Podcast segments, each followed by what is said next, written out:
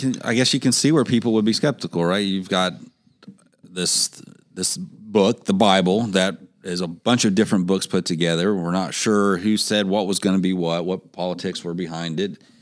Um, you know, you've got the Catholics that add these. You've got different denominations that have different uh, things. So, I mean, at this point, like, I don't even know if I want to read the book. You know, you've got people thinking that, let alone go to church. So.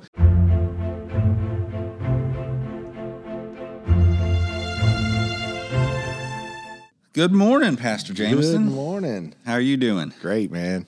Good, good. Did you have a good drive down? I did. I did. It went really quick. I love fast drives. Yeah, me too. I mean, it could have been because I was driving fast, but still, that's. I made it safe. No tickets. Everything's good. No tickets, no wrecks. It's a winner. good deal. Well, we are back again for another episode of You Can't Ask This or You Can't Ask That. And, or this. Uh, you can't ask this or that. You can't ask this or that. yeah, story of my life. Um, so, but uh, so today, um, I thought we would talk about a uh, a certain topic that pretty much comes up anytime you're in church or uh, talking about church. And uh, but before I do that, let me ask a question. Can you mm-hmm. tell me what is the best selling book of all time? Uh, the Da Vinci Code? No, I'm just kidding. Yeah, definitely. Harry Potter. the Bible. You yes, are correct. The Bible is the best selling book of all time. In fact, um, the Bible sells over 100 million, sells or donates, is donated over 100 million copies annually. Wow. Yeah, that's awesome. That is awesome. I wonder how much the Gideons play a part. Remember the Gideons at, when we would be at school and they'd be passing out the Bibles? Of course, you know, I used to travel a lot for work, so they were in every hotel room. Hotel room, yep. And all of that. Exactly. Um, well, in fact, that leads me to the next little interesting fact. Not only is it the best selling book of all time, and, and, annually, it is also the most stolen book annually. Yeah? Mm-hmm. Guess now we know where those donations come from, don't we? I did not know that. Really? Yeah, that's interesting, isn't it? Huh.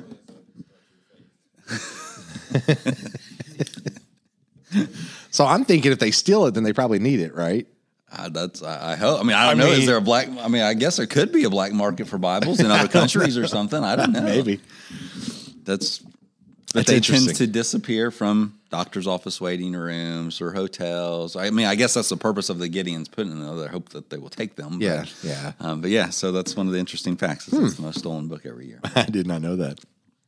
I, maybe you're just hopefully they're reading them. That's what we want. we want to happen. Exactly. So a few other interesting facts is let me get my glasses on here.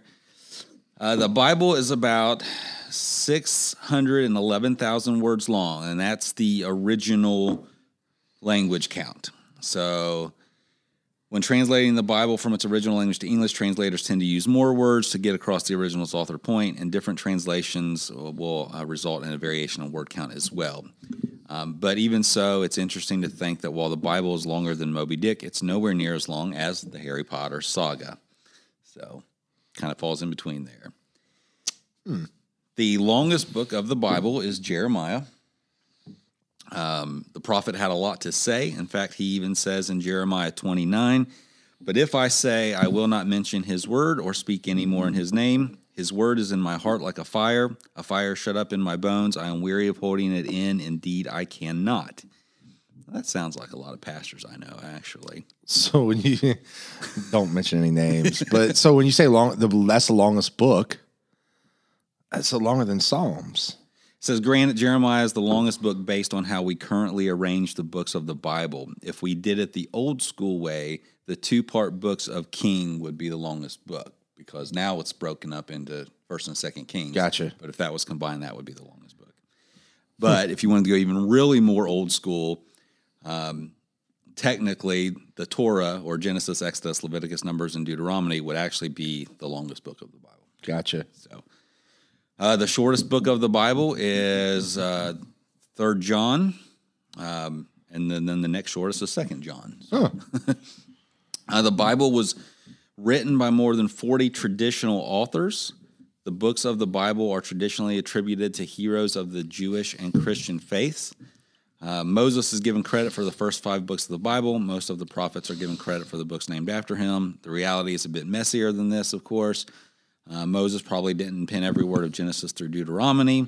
He died before some of the events happened, and there's a good chance Jonah didn't write Jonah, and Isaiah may have had some help over the centuries, and so on and so forth.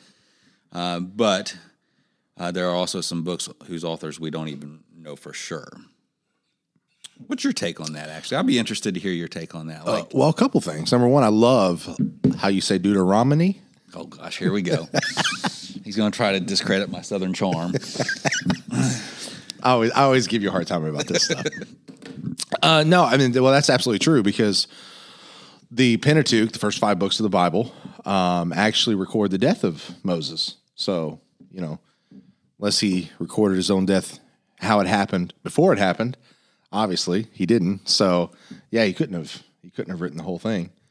So, and, I think that's probably true with, there's a lot of New Testament books that, um, like if you actually look at the Gospel of John, the first, I, I don't 17, 18 verses, they don't even flow with the rest of the gospel. They're like a like a like a prelude. And scholars believe that that was actually added after John wrote the actual gospel or you know recorded wherever he got his source from, then he wrote the gospel and then that was added later on kind of like as an introduction to the gospel. And if you actually read it it makes sense. It's one there's one flow and then boom it just totally changes. And so, yeah, so it, it is. It is in that sense. It's messy. I guess that's that's a good word to use. Maybe I don't know, but When I, I took a Old Testament as literature class in, in college, it's one of my favorite classes actually. But and they he kind of broke down that there's four really four identifiable different authors through the first five books of the Bible, um, and I but I think that that controversy of did Moses actually write the first five books of the Bible becomes a little bit overplayed, maybe in my opinion, because I think that kind of misses the point uh, you know, in Sunday school, we're taught Moses is the wrote the first five books of the Bible, and I think it's because it's easy to comprehend, and it doesn't go really much beyond that as we get older. Um, but if you really start to dig into it, there's you know two different creation stories. There's two different stories about the, the, the ark, uh, Noah putting animals in the ark. Um, obviously written by kind of different styles. There was obviously different political influences, probably, in what you know what they were their thought process. Um, but I think it's it's what they kind of call the mosaic authorship, right? Like it's kind of like there's ghostwriters and people that help other people write books. There's editors and all this other thing. It's still kind of contribute. This is really the mosaic law. This is the story behind that law, so we can consider it the, the mosaic authorship. yeah, absolutely, and and that's fair, and that's fair. It's and that's with any book you read, not just the Bible. Like you said, you know, any book today, it's got uh, eh, different people have their hands in it. It doesn't it doesn't lessen its truth any. Um, it doesn't make it wrong to say because I think if you open up, I don't have a King James Bible here with me, and maybe even other versions too. Like if you go into an old church and you, you know, in the back of the pews they have the Bibles. If you open one of those up, I think it will actually say uh, the book of Moses called Genesis, or the book of Moses called Exodus, or you know. Um, so yeah, I mean, it's just kind of been attributed to him, and maybe most of it is from him you know so then generally speaking and i think when you get to into the scriptures um i i think that's what we have to understand is that the authors of that day are totally different. The culture of that day was just different than what we're used to in 21st century america you know and just around the world even. Uh, so you're going to find that their details are going to look different than the way we would say stuff. Like they're not going to be as concerned about science because they didn't have all the scientific tools that we have. They're not going to be as concerned about um, exact numbers when you're looking at numbers.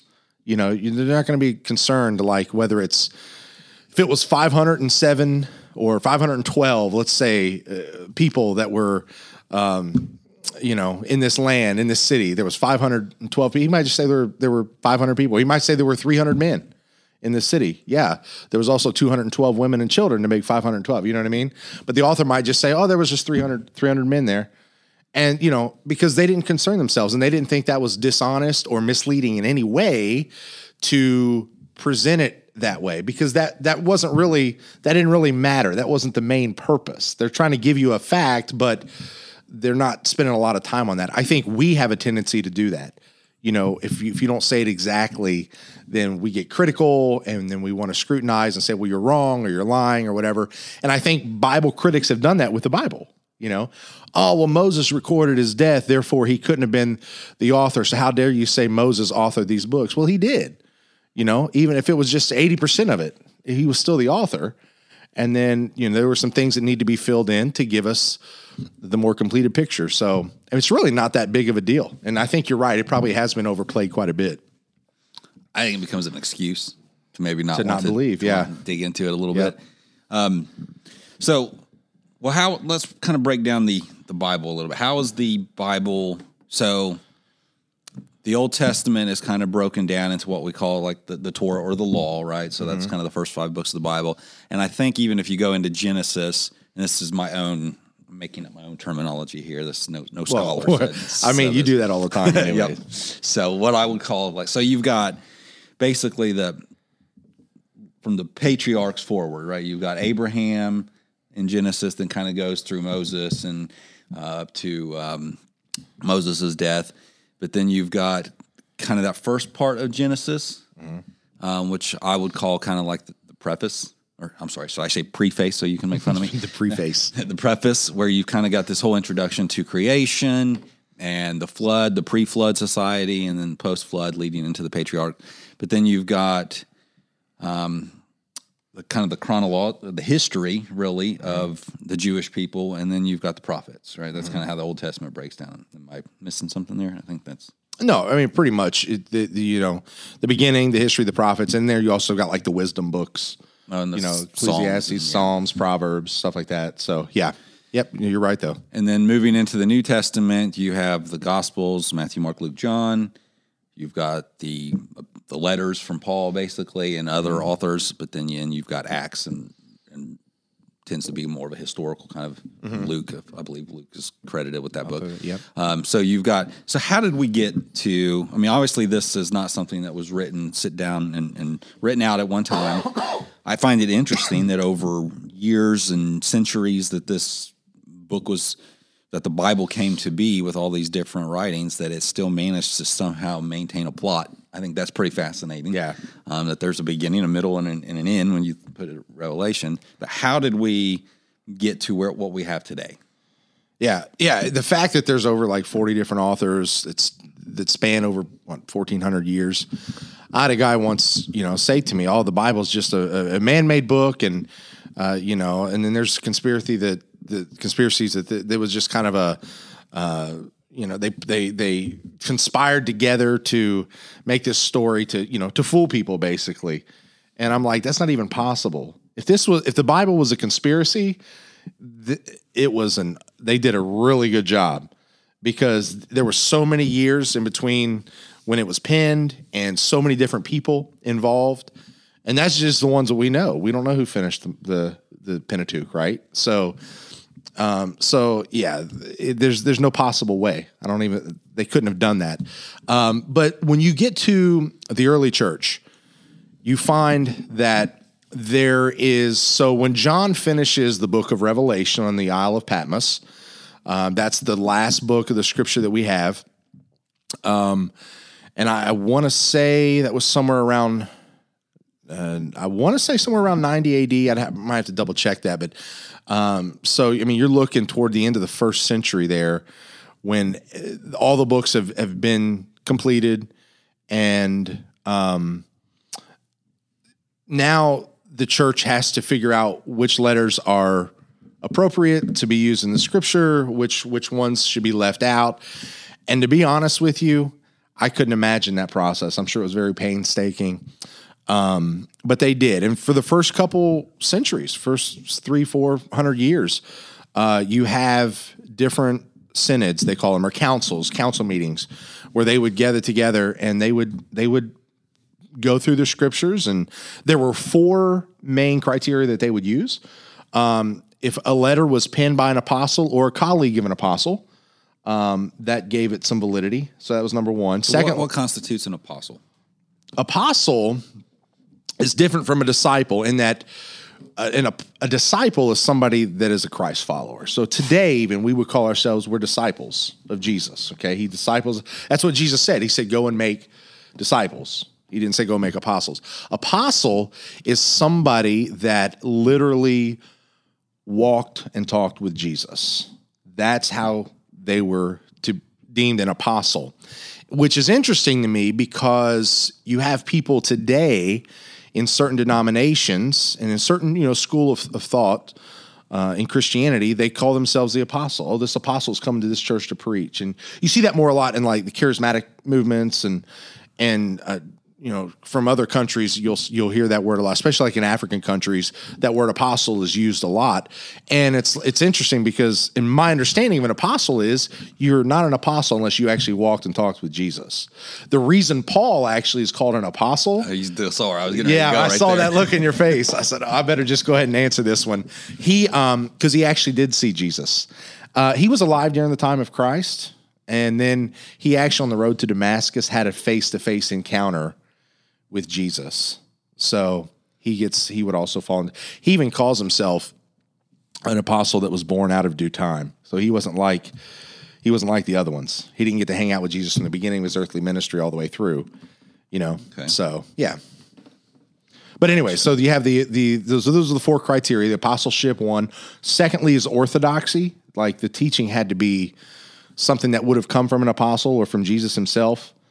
Uh, the third one, uh, the third criteria would be it had to be uh, relevant to the churches of that day. So it had to be a letter that actually addressed uh, things that they were going through. You know, there had to be some sort of relevance to uh, their situation. And then fourthly, it had to be widespread and long-standing. So it couldn't be some just obscure letter that somebody pulled out of a cabinet and said, "Here, this says it's from Apostle John, so we got to accept it." You know, I mean, it it had to be widespread, used among a lot of the churches, um, and it had to have been around for a while. So that's that's kind of how they came to their conclusion. And some of them were debated. Some, I mean, Second Peter, Jude, Second, Third John. You mentioned, I think, Third John earlier. Second, Third John, Revelation, James. These are books that they considered not putting in the canon, but ultimately, uh, they they after all these meetings and church historians came together and they decided that this is this is the best twenty seven that we can get in the New Testament. Well, and there's also what um, a lot of books that were kept out, right? So you have the Gospel of Thomas. There's Gospel uh, of Mary. Gospel of Mary. You've got Yeah. uh, a supposed this this. It's called the Q source. Mm-hmm. That was, I guess, used. Uh, people kind of assume that maybe Mark used that as a source for the Book of Mark, and then what Matthew and Luke then used kind of Mark as their template for theirs. which is why we call those three the synoptic gospels. Okay. And then you've got, um, of course, the Gnostic Gospels, which were um, part of, I guess, a, a lot of this. There was a lot of translations that took place during this time too, right? So you have like, Yeah. so you have the, the there's three original languages, I guess, in the Bible, right? Aramaic, Hebrew, Hebrew, and Greek. and Greek, and then everything else has been basically translations moving forward. So the Septuagint, probably the most. Was that the first translation? Was that Um, the Septuagint, I believe, is the Greek translation of the Old Testament, isn't it? I think so. Yes. Yes. Okay. You're really, really uh, taking me back to my the days when I was in Bible college. I, yeah, I am. So Make sure you learn something. um, so the so you've got all of these different um, outside sources. Let's say um, they're not necessarily considered invalid. They just didn't meet the criteria of that council that was being debated at that time. So if we were to come across something today, if somebody were to unearth the gospel of Jesus, could it be put into the Bible, or is that that process final? We have what we have, and doesn't matter. yeah, I don't think. Yeah, I don't think it would. I, I don't think that it would get put in. Um, that's just my opinion. I don't. I don't. I think with what we have now, and especially with and this isn't even really the main issue I would probably, but even with just with the dogma that we have over the versions that we have, just the versions that we have, um, you know, of the different translations, uh, there, there's no way that I don't they would let any kind of additional scripture be put in from where we're at today. I just I can't even see that being feasible now. I mean, we're so locked in on what we have, and I don't think that it should. Probably, to be honest with you, um, I think at this point, if we were to unearth something, it would have to go through a process of dating, and then it would have to be scrutinized as far as you know where was it found? When when is when was did they think it was put there? You know who really wrote it? Just because it says it's the gospel of jesus uh, wouldn't mean anything. You know what i mean? So I, I, don't think that would even be possible i don't know what do you think uh, i'm sure that there would be some type of probably Probably what would happen is a new council. Yeah. Well, no, probably what would happen is probably a new religion or a new denomination might spring from something like that, possibly. But I mean, they would have to have a committee to form a committee to talk about a committee. committee, yeah, exactly. We'd have a potluck while we're in the process. But hey, they say Baptists do that, but let me tell you, us Nazarenes do it too. Well, so that leads to kind of the interesting question for today, right? So this um, one of those questions that that I think people want, like to to know, like, so there's Protestants and there's Catholics, yeah, and they have similar Bibles, but they're a little bit different. So the Catholic Church has in their Bible additional books that the Protestants do not have. The Apocrypha. Yes.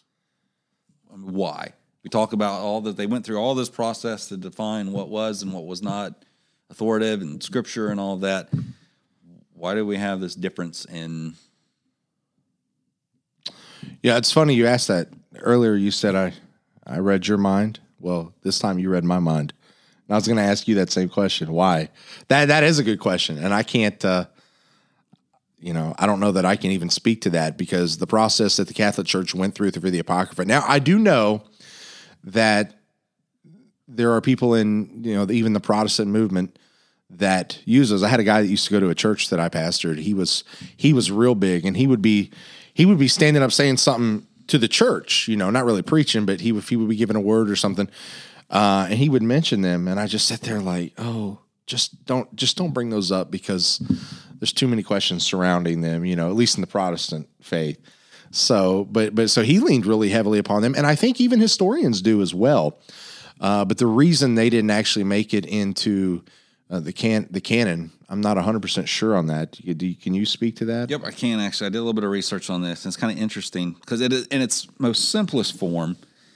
Um, it goes all the way back to the Old Testament, first written in the Hebrew um, and, and Aramaic, and then translated into Greek. As it happened, some more late Jewish books were written not in Hebrew but in Greek because by then it was the common language of the Eastern Roman Empire. Naturally enough, these late books written in Greek were included not in the original Hebrew Old Testament, but only in the Greek translation of it called the Septuagint. Later on, when St. Jerome translated the whole Bible into Latin, uh, he translated the Greek New Testament and the original Hebrew Old Testament into Latin, and then also translated the Greek Apocrypha into Latin with preferences with prefaces indicating that there were no not part of the original Hebrew Old Testament. So essentially, I think they they consider those books not part of the or they they're not part of the old original Hebrew, but yet they added them in because they were written in Greek.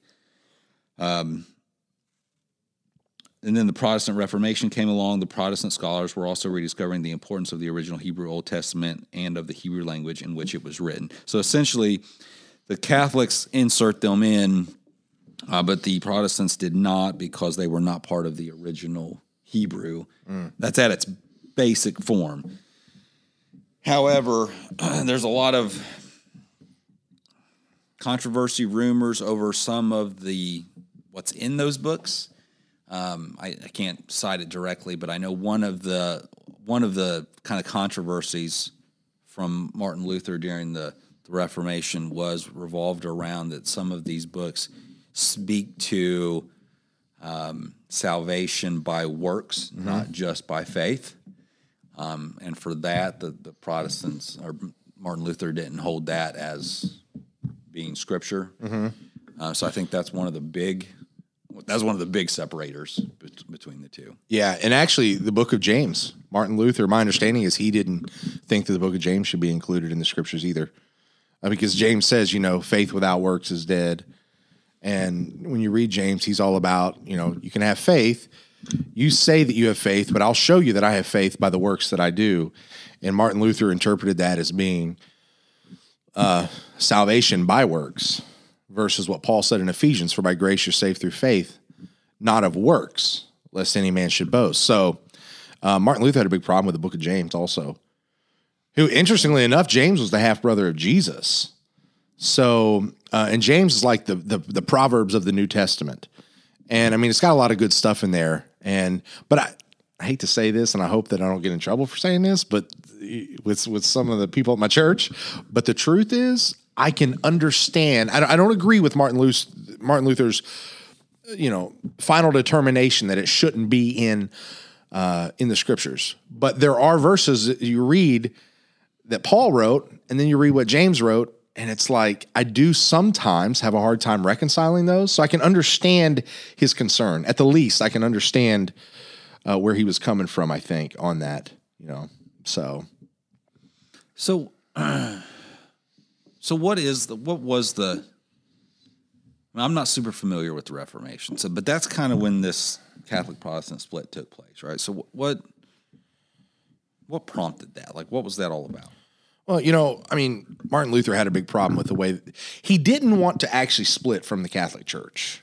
And I think sometimes that's what we we lose in the story is that he didn't want to split, he wanted to reform it. He wanted some changes to be made. He felt that they had gotten away from scripture. That's why he nailed the thesis on the door. And he was like, these are some changes that need to take place within the Catholic Church to make it more true to the scripture. And of course, that was not received well at all. So there ended up being a break. That's why the Protestant church, that's why it's called Protestant. The root word there is protest. It was a protest to how the Catholic Church was doing some things and quite a bit of things actually. And um, so that's that's where the split take place. But the original intention was not to have Catholicism and Protestantism. That wasn't Martin Luther's intention. That was just the end result. So do you see that today? I mean, that's kind of a you know people that see something like that. So people who are looking for like I don't know if I want to be involved in the church. I don't know if I believe the Bible. I don't know.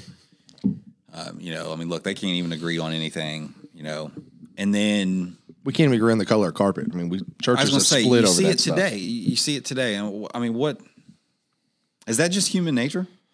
It is. It is. And and that's the thing with Christianity is that Christ calls us to live to live better, to live, you know, to to die to self. There comes a point where, you know, the spirit, we can't do it in our own strength, but the spirit enables us to live in under a different way of thinking, you know, and it's it's driven by love and love for each other and and deference, putting other people before yourself. It- you just uh, and a lot of a lot of times you don't see that in Christianity, and that's how Jesus said that people are going to know you're my disciples if you have love one to another. And I, you know, I was reading that one time, Clay, and it hit me. Not only love for people that don't know the Lord, but Jesus was telling his disciples, people will know that you follow me if you have love one to another, if you as the disciples can get along. Right? And so when people look inside our churches, they see they see all kinds of different doctrines and, and teachings from the scripture. When one will say that this other church is teaching it wrong, and they're saying, well, they're teaching it wrong. And then with inside churches, they're arguing about silly stuff. Like I said, I've heard of churches that have split over the color of the carpet or because they didn't like the decorations in the church. I mean, just the whole the whole point of Christianity is that we are a body. And if you read in the book of Acts, there has to be unity. The Holy Spirit can move in a body of believers at best when they come together in one accord. That's where we get that s- stupid joke. There was Hondas in the Bible because they were all gathered in one accord. so you can use that sometime. You're welcome for that. Hey, I your dad one time said that there was baseball in the in the uh, Bible because in very first chapter one, verse In one of Genesis says, right? "In the beginning, God created the heaven and the earth." I wish we could get some big innings in Cincinnati and win some games, but you know, so yeah, so there needs to be unity. There's not, and so when people look at the church, I get it, man. I get it. So you've got, so and I mean the church as a whole. And this isn't bashing on Christians because I'm a Christian, I'm a Christ follower. But I think we as believers can do a better job of working together. You know, Well, I mean, and I can, can, I guess you can see where people would be skeptical, right? You've got this this book, the Bible, that is a bunch of different books put together. We're not sure who said what was going to be what, what politics were behind it. Um, you know, you've got the Catholics that add these. You've got different denominations that have different uh, things. So, I mean, at this point, like, I don't even know if I want to read the book. You know, you've got people thinking that, let alone go to church. So, and then you're going to get into the whole. Um, and I think the, what we'll do is is save this question for um, the next episode, and we'll kind of wind this one down. But I think the next episode, let's touch on this. Okay, so now we have the Bible. We need to read it. Um, I mean, is it literal? Is it figurative? Do we read it as both? And I think we'll kind of touch on that next episode. But um, now this has been an interesting topic, and um, I'm excited to see where the conversation goes from here in the next episode. yeah, absolutely, me too. And um, and l- I do want to say this before we before we get out of here. Oh no. I now this would be nice. This isn't directed toward you. um, but the truth is, there are a lot of questions probably that that you know that I as a pastor have that that we have as doing this podcast that that are going to come up um, because and and there's a lot of questions we don't have answers for. Right, some of the best scholars in the world are researching this stuff. That's what they do. That's their career and yet they can't come necessarily to to all the conclusions. So not having answers doesn't mean that a that someday there won't be answers available. Maybe there's some things that we just haven't come across yet. Number 1. And number 2, not having answers, even if we never have the answers to some of these questions on this side of eternity, um, it doesn't mean that the Bible isn't trustworthy. Okay? Because that and that's what we need to understand. Having questions doesn't negate faith. As a matter of fact, if anything, I, I and you may agree with this, I think it can help strengthen our faith. You know, so it's not wrong to ask the questions. Um, but if you use those questions, oh, I have a question about this. I don't understand this topic, therefore it's it's off limits or it's it's no good or I can't believe it because my questions are unanswered. That's just an excuse at the end of the day, Christianity is still, and belief in God is still, and you don't have to have the Bible to believe in God. I'm gonna I'm gonna say this right now. Paul said in Romans one that God has revealed Himself through nature. Now, you know, the person of Jesus Christ and the, and the death, burial, and resurrection, we know that through the scriptures. But just belief that there's a higher power and to start from that point, you don't even have to have the Bible for that. Okay, the Bible just begins to fill in all the extra stuff that, that we we do need. But uh, so not having the answers doesn't mean that God doesn't exist, that the Bible's not trustworthy. It just means that uh, maybe we've just got some more digging to do. Well, and that's what we will do. We will continue to dig. Yeah. All right. Good deal. All right.